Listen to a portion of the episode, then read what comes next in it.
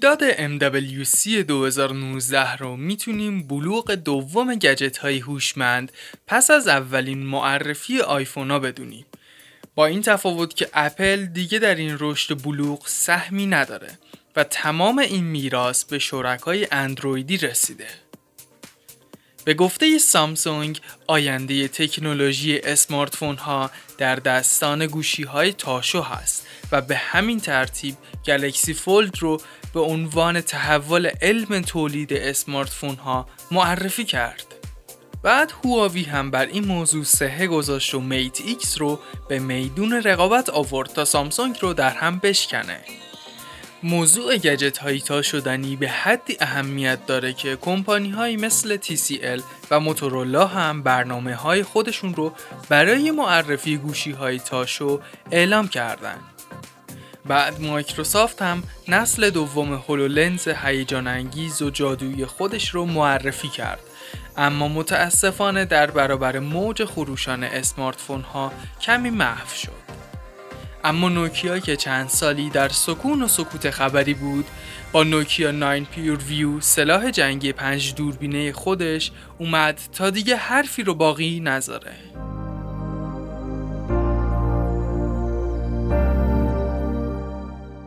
جدال Mate X و Galaxy Fold. اگر از اولین تبلت و گوشی تاشوی کمپانی Royole چشم پوشی کنیم می‌تونیم اولین اقدام رسمی برای تولید گوشی های تاشو رو به نام Galaxy Fold سامسونگ بزنیم و علت عدم موفقیت در اجرای این ایده در قالب سخت افزار و نرم افزار دونست. اما پس از معرفی این محصول سامسونگ و رو شدن دست اونها نوبت به رقیب چینی سامسونگ یعنی هواوی رسید تا پرچمدار تاشوی خودش ملقب به Mate X رو معرفی کنه تا معادلات رو برهم بزنه. Galaxy Fold در اصل یک smartphone 4 و 6 دهم اینچی و یک تبلت 7 و 3 دهم اینچی هست که به همدیگه چسبونده شدند اما Mate X یک تصویر و یک محصول واقعی از مفهوم صحیح موبایل تاشوی زیباست.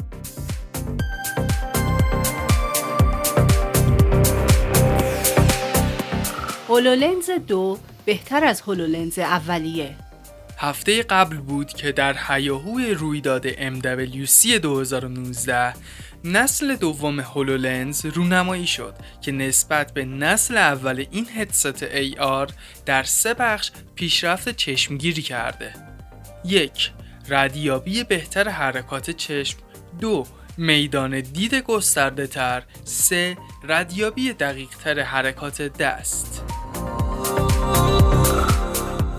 واقعیت این هست که تکنولوژی های بهتر و کارآمدترین نسبت به اسمارت ها در دنیای امروز وجود داره مثل هولولنس های مایکروسافت اما این تکنولوژی ها تحت تاثیر وجود این گجت های کوچیک تو جیب برو چندان مورد توجه و کاربری قرار نمی گیرن. اما این باعث نمیشه که در بررسی ویژه هولولنز دو چیزی کم بذاریم.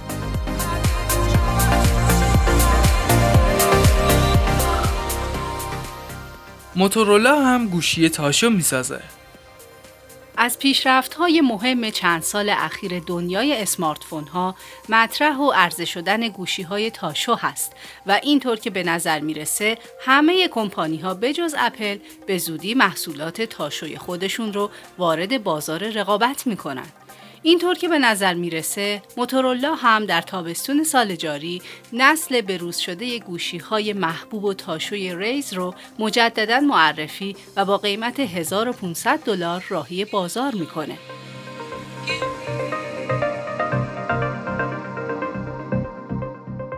تیربار پنج‌لول نوکیا 9 PureView در ده سالگی smartphone های اندرویدی نوکیا هم از قطار فناوری جا نموند و پذیرفت که نسل گوشی های 2019 با تعداد دوربین زیاد تولید میشن و از این رو نوکیا 9 پیور ویو رو با پنج دوربین اصلی معرفی کرد.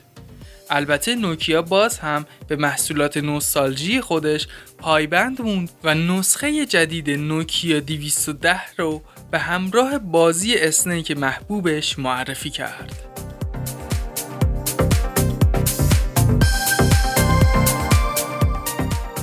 جادوی LG G8 در دستان شماست.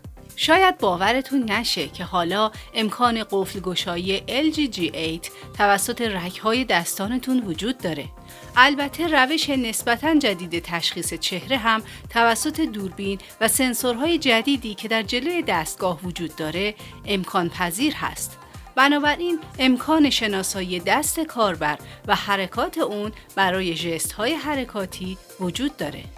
شاید نام LG و دستاوردهای جدید پرچمدارش در MWC 2019 سر و صدای زیادی ایجاد نکرد. اما اگه از طرفداران این برند هستید LG G8 شما رو عاشق خودش می‌کنه.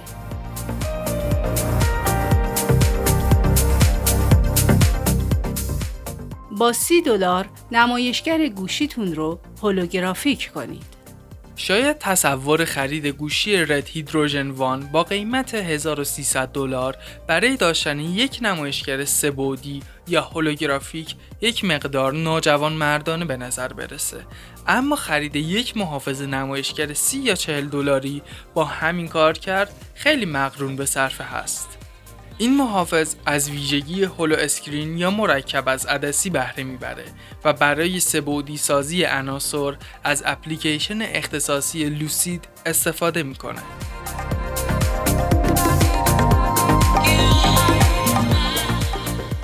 جشن ده سالگی پرچمداران سامسونگ با Galaxy S10 سامسونگ با معرفی خانواده Galaxy S10 جشن تولد ده سالگی پرچمداران خودش رو هرچه با شکوهتر برگزار کرد.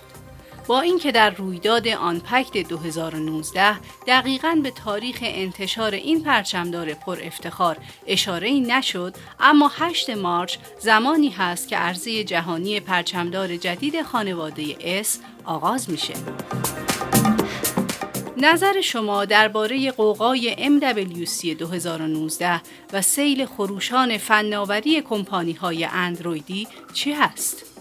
آیا مدیریت بی هیاهوی اپل می‌تونه معادلات رو برهم بزنه و محصولی خلاقانه تر رو معرفی کنه؟